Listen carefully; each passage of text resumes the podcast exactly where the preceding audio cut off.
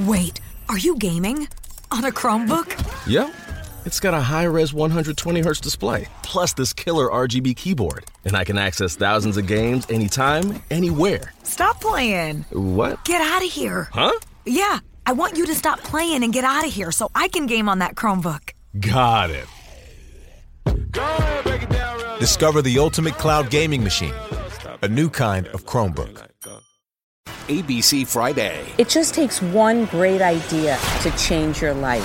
Shark Tank returns for its 15th season I didn't know I was going to cry right now. with new guest sharks Jason Blum of Blumhouse, Michael Rubin of Fanatics, and Candace Nelson of Sprinkles Cupcakes. I'm going to make you an offer. On a scale of 1 to 10, I've never seen anything like this on Shark Tank. this season is a 15. I totally believe in you. Shark Tank premieres Friday on ABC and stream on Hulu. Un aereo di linea come tutti gli altri, una sparizione improvvisa ed un caso tra i più misteriosi dell'aviazione mondiale. Benvenuti a Direful Tales. Questo è Goodnight MH370.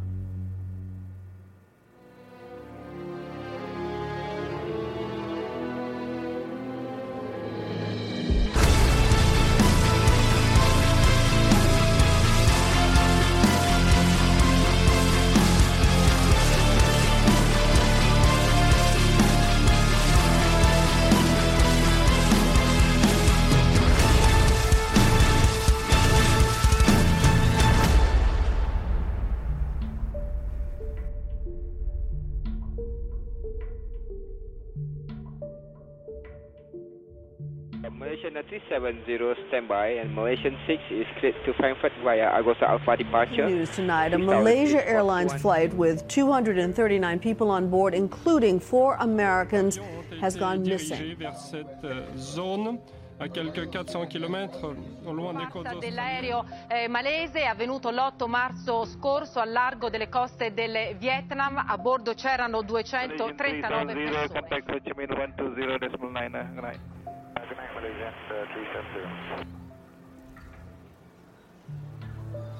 Sono le 23 dell'8 marzo 2014.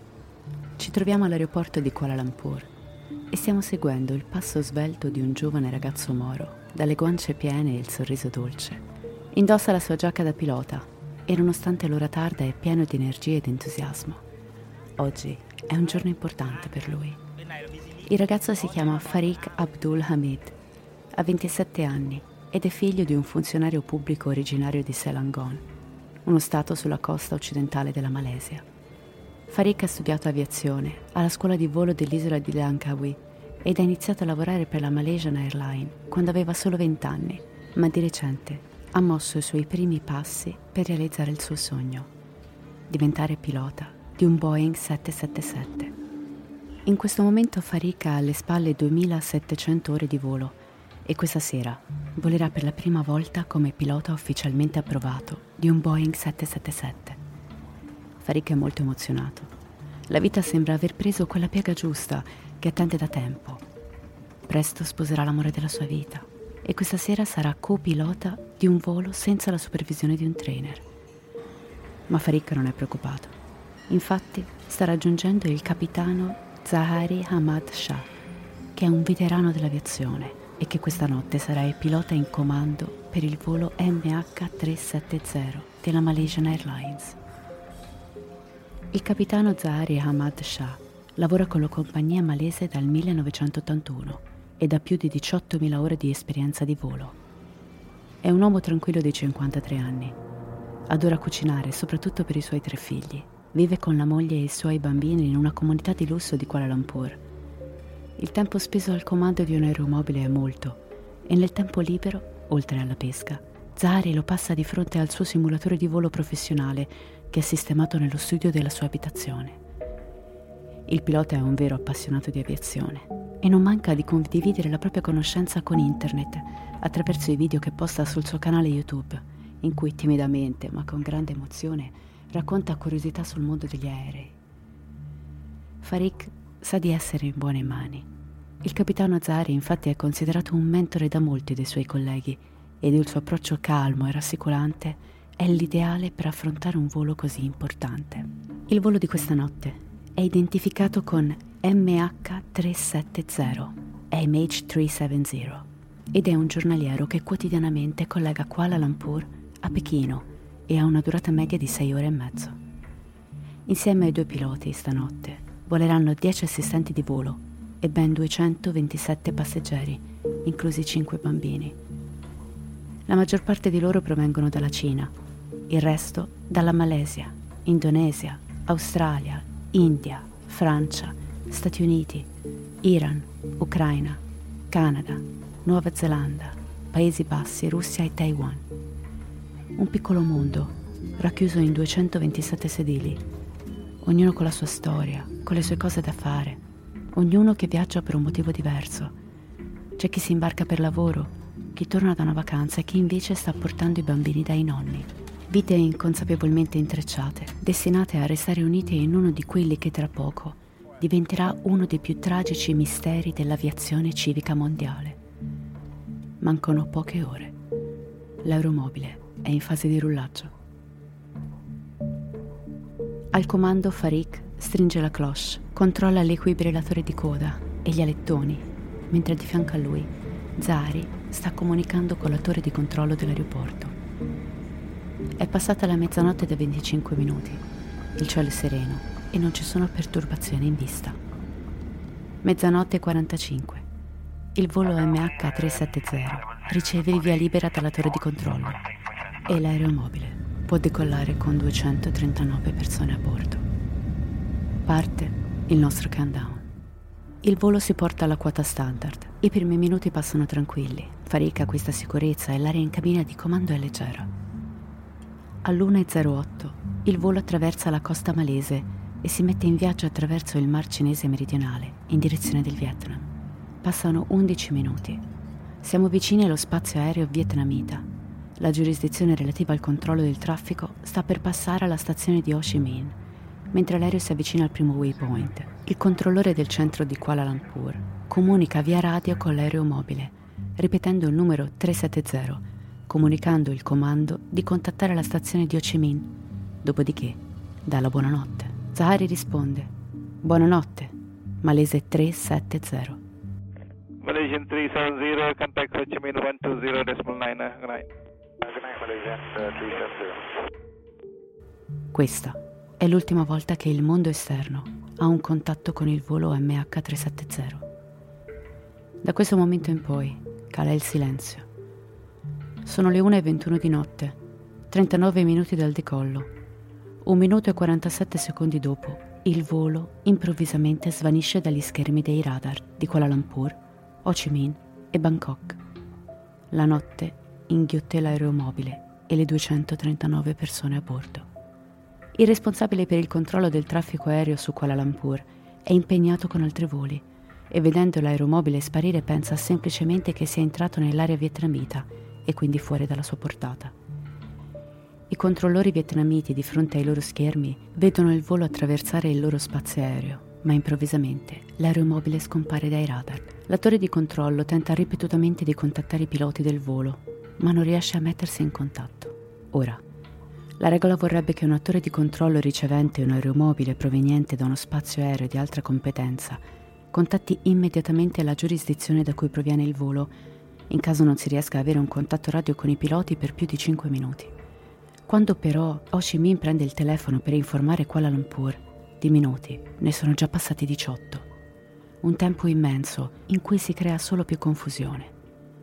Il centro di coordinamento del soccorso aeronautico di Kuala Lumpur avrebbe dovuto essere informato entro un'ora dalla scomparsa dell'aeromobile in modo da mobilitarsi velocemente.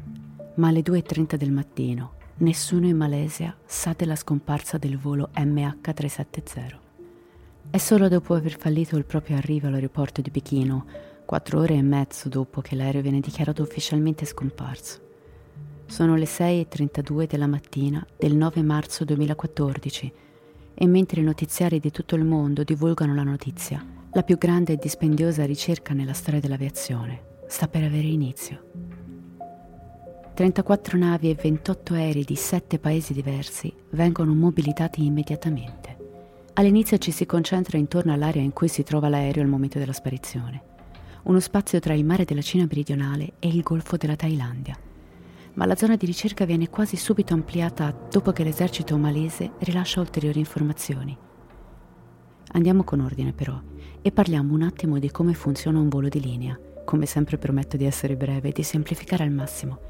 Perdonatemi, ma saperlo è fondamentale per ciò che sta per accadere.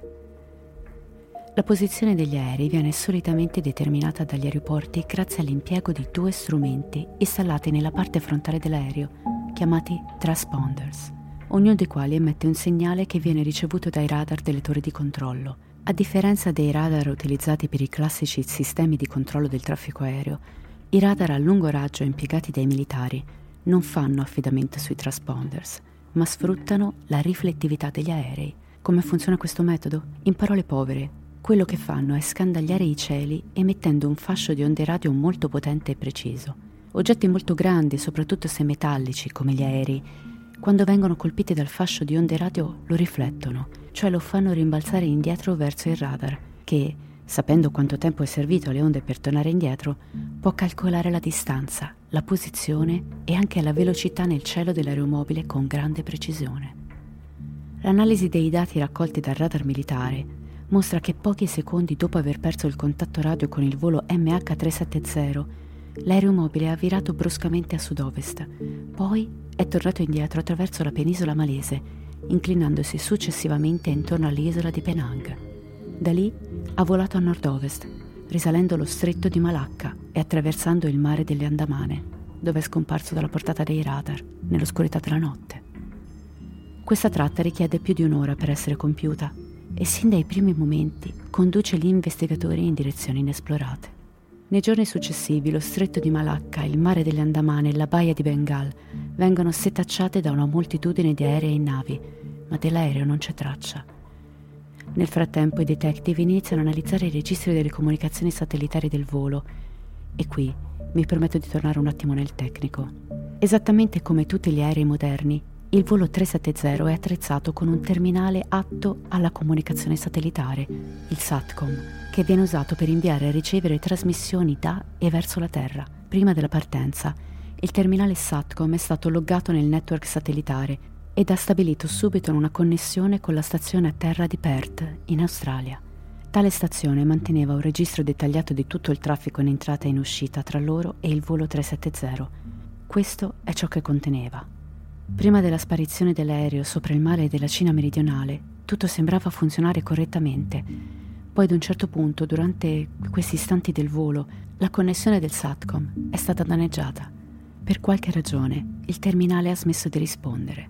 Ma tre minuti dopo che il volo scompare dai radar sopra il mare delle Andamane, il terminale ha effettuato la richiesta di tornare online nel network. La connessione con SATCOM è stata ristabilita e non ha più subito disturbi fino a sei ore dopo quando l'aereo presumibilmente si è schiantato in conseguenza all'esaurimento del carburante. Judy was boring. Hello. Then Judy discovered chumbacasino.com. It's my little escape. Now Judy's the life of the party. Oh, baby, Mama's bringing home the bacon. Whoa. Take it easy, Judy. The Chumba life is for everybody. So go to ChumbaCasino.com and play over 100 casino style games. Join today and play for free for your chance to redeem some serious prizes. chumba ChumbaCasino.com. No purchase necessary. Void where prohibited by law. 18 plus terms and conditions apply. See website for details. Before Sarah discovered ChumbaCasino.com, she enjoyed chamomile tea. Come on, big jackpot. And being in PJs by 6. Let's go. The new fun Sarah often thinks about the old boring Sarah. Yes. And wonders if that Sarah ever really existed. Chumba Casino has over 100 casino style games. So join today and play for free for your chance to redeem some serious prizes. No purchase necessary. Void where prohibited by law. 18 plus. Terms and conditions apply. See website for details. Durante questi momenti finali vengono fatti due tentativi di contatto con il volo attraverso il telefono satellitare. Entrambe le chiamate vengono riconosciute dal SATCOM e ridirezionate verso la cabina di pilotaggio, ma esse restano senza risposta.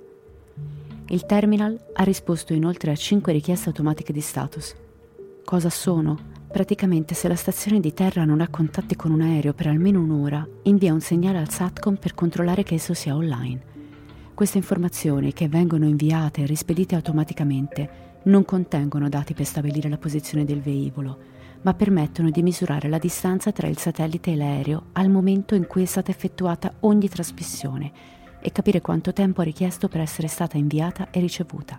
Questo genera sette anelli di diametro di possibili location. Considerando i consumi di carburante, la velocità e altri fattori, le analisi della traiettoria di volo indicano l'origine più probabile della trasmissione finale in un punto nella parte meridionale dell'Oceano Indiano. Le ricerche quindi si spostano in quelle zone. La giurisdizione passa in mano all'Australia ed il governo entra al comando dell'operazione. Nelle settimane successive la ricerca viene progressivamente raffinata, considerando la deriva oceanica. Il problema è che questa parte di mondo è così remota che servono sei giorni solo per arrivarci. Ecco che quindi questo sforzo internazionale di aiuti provenienti da tutto il mondo si trova costretto a lottare contro il tempo. Una nuova spedizione formata da aerei e navi riesce a coprire gradualmente più di 4,5 milioni di chilometri di oceano. La ricerca di questo tratto inizia l'8 marzo e si conclude il 28 aprile. Pensate alla vastità, all'impegno, ma dell'aereo non ci sono tracce. Si studiano tutti i metodi possibili per scovare anche solo un indizio, qualcosa che porti gli investigatori alla scatola nera, qualcosa che porti a scoprire cosa diavolo sia successo quella notte qualcosa che permetta di portare un minimo di pace nei cuori delle famiglie di quelle 239 persone a bordo. Il volo 370 era attrezzato con due radiofari subacquei, con una batteria della durata di 40 giorni. Siamo in aprile, si sta avvicinando il giorno prestabilito per la chiusura delle ricerche, quando improvvisamente un segnale a impulso simile ai segnali solitamente emessi da questi radiofari emerge dalla profondità di 3000 metri viene ingaggiato un sommergibile autonomo che scandaglia il fondale per settimane proprio nel punto in cui il segnale viene emesso, ma non viene rinvenuta nessuna carcassa dell'aereo. La faccenda si fa sempre più strana e complicata. Passano 16 lunghi mesi, mesi di ricerche fallite, di grida isteriche da parte di genitori, fratelli, compagni che non sanno darsi pace. La perdita ha devastato le famiglie di quattro continenti L'idea che una macchina sofisticata, con i suoi strumenti moderni e le sue comunicazioni ridondanti, possa semplicemente svanire è troppo da accettare. Se ci pensiamo, è difficile cancellare permanentemente una mail e vivere fuori dalla rete e dai social è quasi inconcepibile. Volente o nolente, c'è sempre una minima traccia delle nostre vite su internet. Un Boeing 777 è pensato per essere elettronicamente accessibile in ogni momento la scomparsa dell'aereo ha provocato una serie di teorie, molte assurde, tutte però animate dal fatto che in quest'epoca gli aerei commerciali semplicemente non spariscono e basta. Quindi è passato più di un anno da quella notte, quando una scoperta viene fatta dal lato opposto dell'Oceano Indiano. Il 29 luglio del 2015 un gruppo di persone sta ripulendo una delle spiagge dell'isola di Reunion, un piccolissimo atollo a est del Madagascar, dalle acque talmente cristalline da fare invidia alle Maldive, quando scoprono un oggetto metallico lungo due metri ricoperto di crostacei. Gli esperti di aviazione riconoscono immediatamente l'oggetto, come la sezione dell'ala di un aereo, conosciuta come flaperon. Dopo ulteriori ispezioni viene rinvenuto al suo interno il numero seriale che attribuisce l'oggetto al volo MH370. Nonostante Reunion Island disti quasi 4.000 km a ovest dell'area di ricerca e nonostante sia già passato un anno, la posizione risulta coerente con la simulazione del modello di dispersione dei detriti. C'è quindi prova tangibile che il volo 370 si sia schiantato da qualche parte nell'Oceano Indiano. Il ritrovamento del Flaperon dà il via a numerose ricerche lungo le spiagge della costa sud-orientale dell'Africa e più di 31 ulteriori frammenti vengono recuperati e analizzati, inclusi la sezione del flap esterno dell'ala destra, un pezzo della cappottatura di uno dei due motori, il resto parziale di una delle porte del carrello di atterraggio, un frammento dello stabilizzatore verticale e l'involucro maciullato di uno dei numerosi monitor messi a disposizione dei passeggeri nei loro sedili per l'intrattenimento di bordo. In totale vengono identificati 18 frammenti, come quasi certamente appartenenti al volo dell'MH370, anche se solo tre di essi vengono confermati. Ora, c'è da capire forse la cosa più importante, perché è successo tutto questo. Nei vari frammenti analizzati non vengono trovate né tracce di esplosione né di incendio. fatta eccezione per tre piccoli segni di bruciatura su uno dei pezzi non identificabili. Niente comunica cosa possa essere accaduto. Questa storia ci fa pensare alla leggenda del triangolo delle Bermuda, a tutti quei racconti che da piccoli ci facevano immaginare l'esistenza di un luogo magico e spaventoso, in cui navi e aerei svanivano senza lasciar traccia, un posto ai confini del mondo e della realtà, da cui non si tornava più indietro e di mancanza di indizi anche sul volo MH370 si srotolano gomitoli e gomitoli teorici, ipotesi di ogni genere, dalle più forti, aggrappate con i denti alla scienza, a quelle più fantasiose e cospirazionistiche. Vediamone alcune. Il giorno della sparizione del volo MH370, due passeggeri dall'atteggiamento guardingo e sospetto attirano l'attenzione della sicurezza aeroportuale che li fermano al gate d'imbarco. Il volo da loro scelto era proprio quello della nostra storia e due uomini stavano salendo a bordo utilizzando dei passaporti rubati. Questo evento a posteriori fece pensare a un tentativo di dirottamento, ma i detective non furono mai in grado di collegare i due uomini a nessuna organizzazione terroristica e determinarono ben presto che i due stessero viaggiando sotto falsa identità per cercare asilo lontano dal proprio paese. Oltre ai 239 passeggeri a bordo, il volo 370 trasportava 11 tonnellate di carico. Scorrendo la lista degli oggetti presenti in stiva, si nota la spedizione di batterie a litio.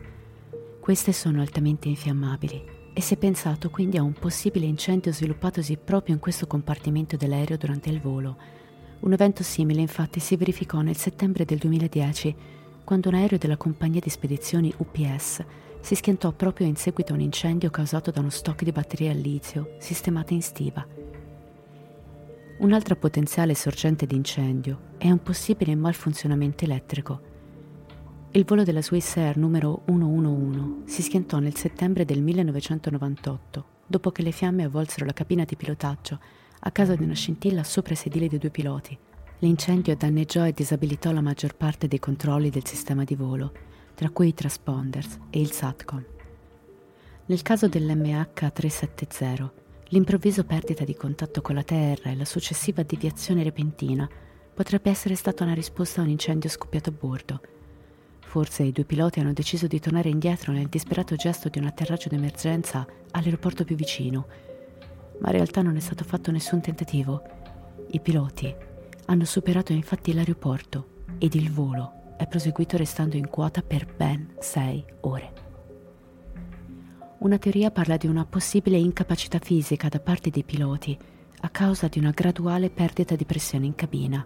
Ad esempio, quando il volo 522 della Helios Airways fallì la pressurizzazione nell'agosto del 2005, i piloti svenirono, ma l'aereo continuò la sua rotta per ben due ore, grazie all'autopilota, schiantandosi infine a causa del carburante esaurito.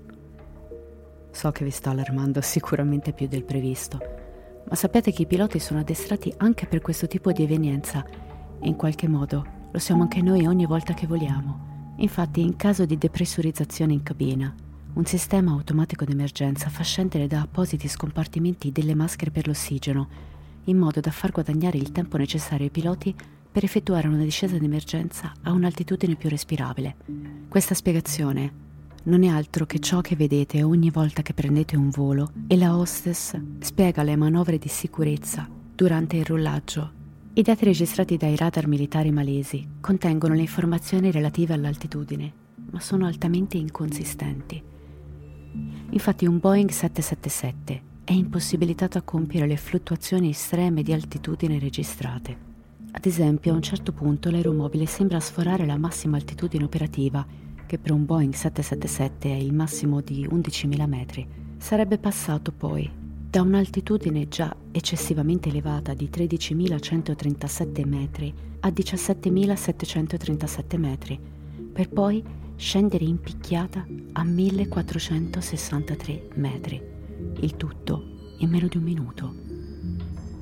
Usando dei simulatori di volo si è ricreato questo scenario, ripetendolo più volte, tentando anche le manovre più improbabili, ma il finale è sempre lo stesso, manovra fallita. I dati sono quindi stati dichiarati ufficialmente come errati o inaccurati, perché tale situazione risulta impossibile. Dai risultati del simulatore però sono saltati fuori alcune cose interessanti. Se il volo MH370 avesse subito una perdita di pressione in cabina a 11.000 metri, causando lo svenimento dei piloti, impedendo quindi loro di discendere verso un'altitudine respirabile, si potrebbe spiegare perché sia rimasto in quota per il tempo registrato di 6 ore. Il simulatore di volo ha concluso che l'aereo mobile sia stato sotto controllo manuale durante la privissima virata, ovvero quella che ha visto l'aereo tornare verso la Malesia, perché quella inclinazione così brusca è oltre il limite fisico dell'autopilota. Non avrebbe potuto quindi farlo un computer in nessun caso. Le due virate successive, però, sono più da manuale e potrebbero essere state compiute sia dai piloti che dall'autopilot. Ma per far sì che l'autopilota effettui tale virate, è necessario che qualcuno con la conoscenza necessaria abbia programmato il computer di bordo per effettuarle prima della partenza. L'unica altra alternativa è che il volo sia stato sotto controllo manuale per tutto il tempo. Nel giugno del 2014 diverse testate giornalistiche riportarono l'esistenza di un'investigazione speciale a carico del capitano del volo, Zahari Hamad Shah, identificandolo come unico sospettato ufficiale. Venne emesso un mandato per perquisire la sua casa All'interno dell'abitazione fu trovato il suo simulatore di volo professionale, con all'interno una rotta sospetta che aveva come destinazione la parte meridionale dell'Oceano Indiano. In un primo momento questa scoperta non fu dichiarata ufficialmente ed un dettagliato rapporto pubblico stilato dal governo malese nel 2015 non fece mai riferimento a tale ritrovamento. Passa un anno e nel 2016 alcuni documenti riservati relativi a un esame forense condotto dalla Polizia Reale Malese nel maggio del 2014, trapelano e arrivano in mano ai media. Tra le righe veniva spiegato chiaramente l'esistenza del ritrovamento di questa rotta sul simulatore del capitano, sottolineando l'incredibile somiglianza con il tratto di volo compiuto nella realtà dal volo MH370. Inutile dire che questo reperto fu preso come prova per la presenza di una premeditazione, anche se i detective non si sono mai detti certi di tale colpevolezza. Le informazioni recuperate parlavano di sette coordinate, due in Kuala Lumpur, due nello stretto di Malacca, uno nella baia di Bengala e due nel sud dell'Oceano Indiano. Queste informazioni sono state ricostruite da un file automaticamente generato e salvato dal software di simulazione. Questo sarebbe avvenuto un mese prima dell'incidente, ma non è chiaro se le coordinate fossero collegate alla stessa sessione di volo. In altre parole, potrebbero essere stati salvataggi appartenenti a sessioni diverse e così l'indagine si concluse per inconcludenza di prove. Nonostante le accuse cadute, la similarità nel percorso simulato con quello reale ha strettamente modificato il corso delle indagini. I detective australiani iniziarono a considerare la possibilità che qualcuno abbia deliberatamente esteso il raggio del volo facendo scivolare l'aereo invece di farlo scendere in picchiata dopo l'esaurimento del carburante così da poter fare altri 200 chilometri. Se il capitano avesse dirottato l'aereo con l'intenzione di farlo schiantare in una parte remota del sud dell'Oceano Indiano, il suo movente sarebbe il mistero più grande. Zahari Hamad Shan ha una fedina penale cristallina, non aveva problemi finanziari, non aveva fatto acquisti strani nei mesi precedenti l'incidente, nessun accenno a un'incrinata salute mentale, nemmeno in un passato recente.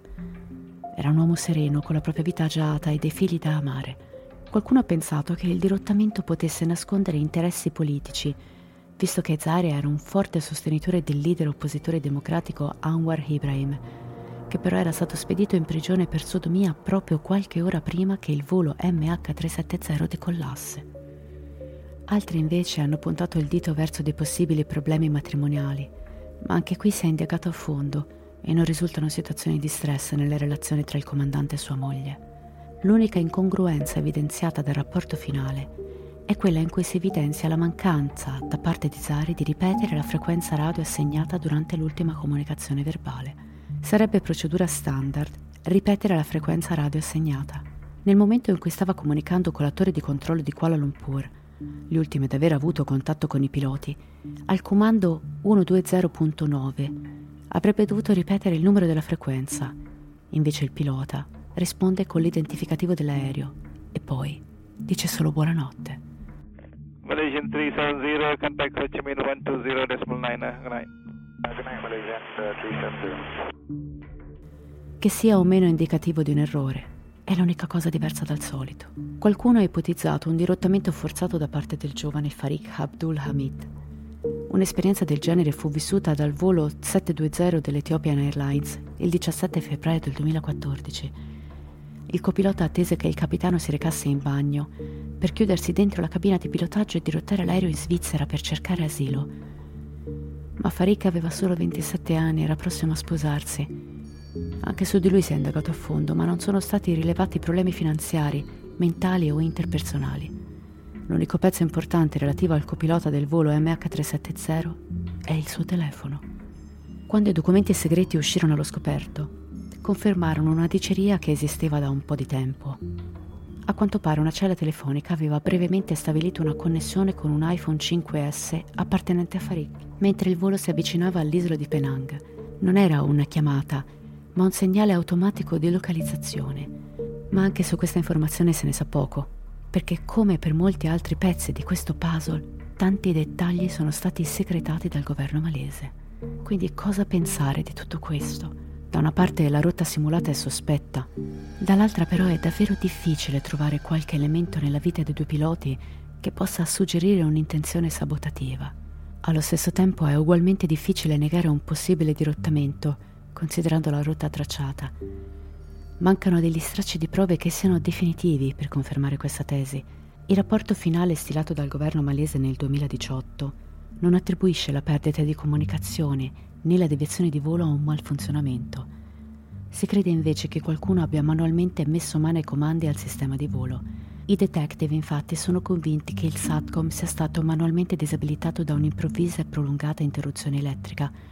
Quando poi la situazione è stata ripristinata, il terminale si è semplicemente riavviato, esattamente come per il cambio di rotta, che si crede sia il risultato di un intervento manuale, ma a causa della sostanziale mancanza di prove, non viene mai dichiarata con certezza la tesi del dirottamento. Il governo malese e quello australiano concordano che l'aereo si sia schiantato nell'Oceano Indiano ma che senza una carcassa da analizzare è impossibile stabilirne la ragione. La location sembra introvabile, a tal punto da lasciare a capo chino anche i maggiori esperti di aviazione al mondo.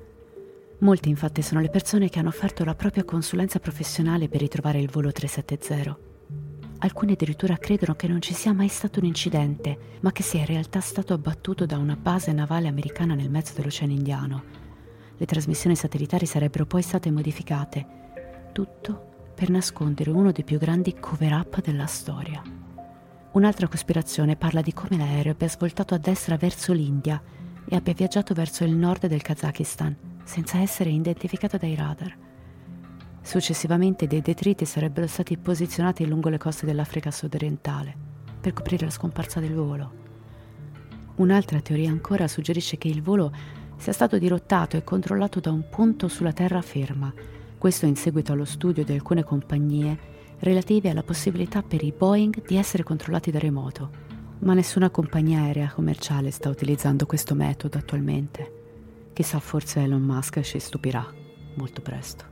Nel dicembre del 2021, una nuova teoria rispolvera il caso, riportando l'attenzione dei media sul volo MH370. L'ingegnere aerospaziale Richard Goffrey dichiara di aver accuratamente calcolato la location dell'aeromobile. Secondo l'uomo infatti è possibile tracciare un aereo usando le onde radio. La teoria da lui spiegata è molto complessa, quindi mi scuso in anticipo con i radioamatori all'ascolto. Cercherò di semplificare al massimo per permettere una giusta comprensione a tutti. Spero di non fare errori. Molti radioamatori nel mondo trasmettono nelle frequenze alte, high frequency, la trasmissione con la banda di frequenza più alta, appunto. Le onde radio che ne scaturiscono hanno una proprietà interessante. Infatti rimbalzano intorno al nostro pianeta tra la Terra e la ionosfera. In questo modo il segnale può viaggiare più correttamente senza restrizioni. Questo sistema è fantastico perché permette di parlare con persone dall'altra parte del globo in qualunque momento lo si desideri. Certo, con l'avvento di internet questo metodo non fa più spalancare la bocca con stupore a chi ne scopre le proprietà, ma è comunque utilizzato non solo da molte persone per hobby, ma anche da tutti gli aerei di linea. Nel 2008 il premio Nobel per la fisica e radioamatore Joseph Taylor ha progettato un nuovo protocollo di comunicazioni basato sui segnali radio proprio di questo tipo. Il protocollo è stato chiamato Weak Signal Propagation Reporter, o più semplicemente Whisper, sussurro.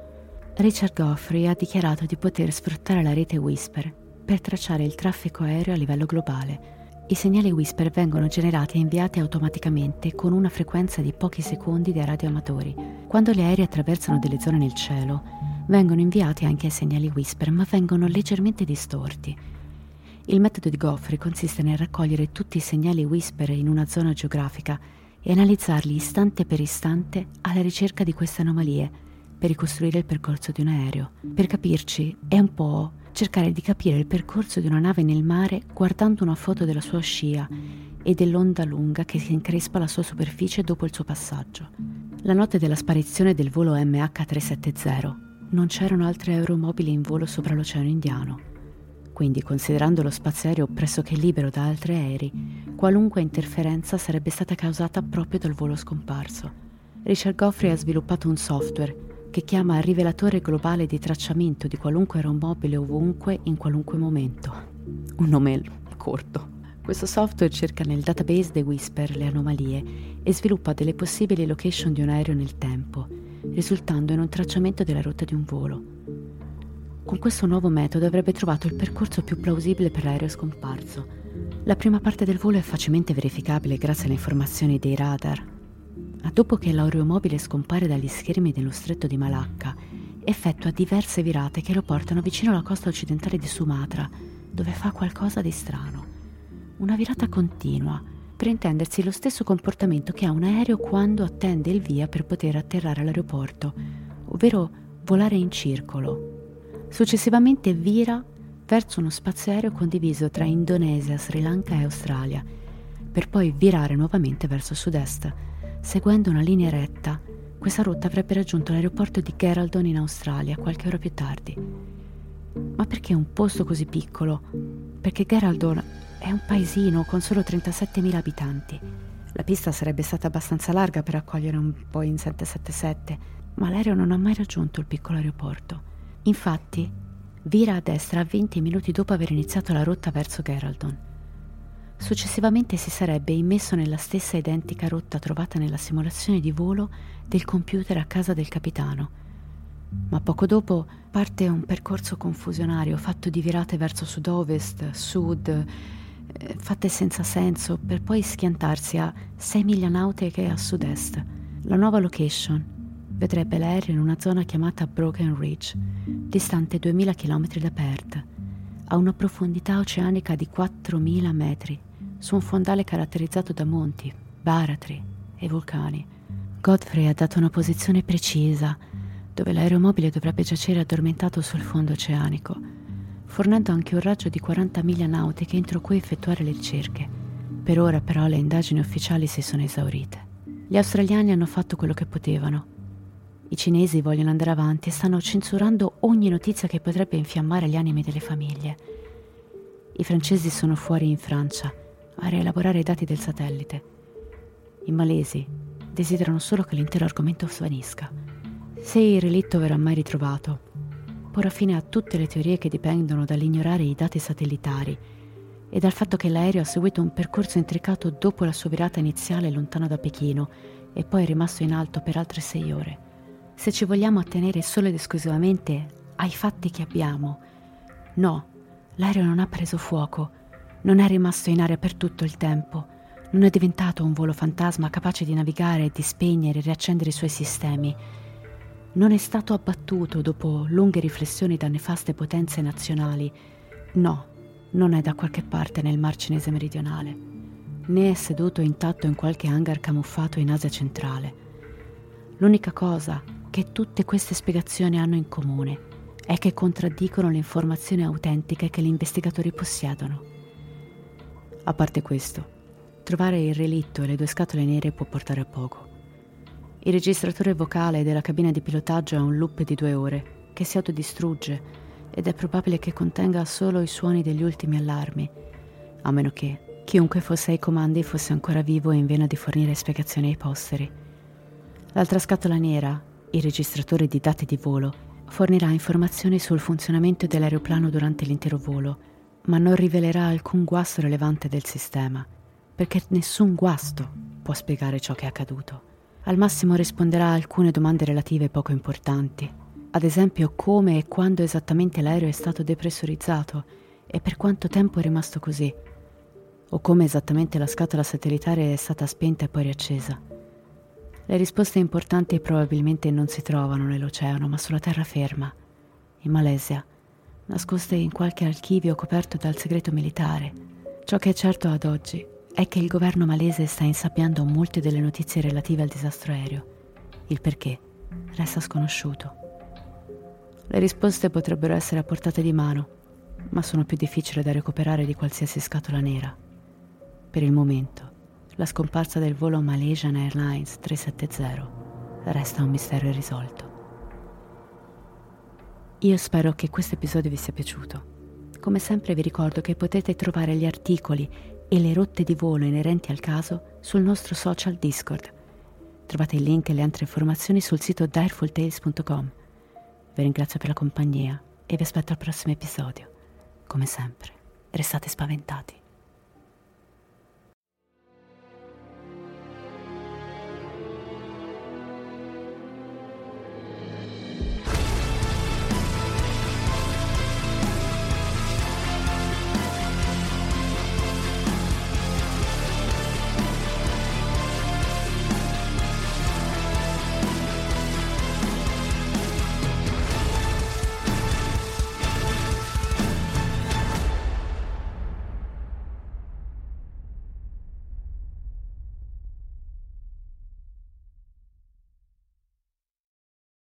With Lucky Land slots, you can get lucky just about anywhere.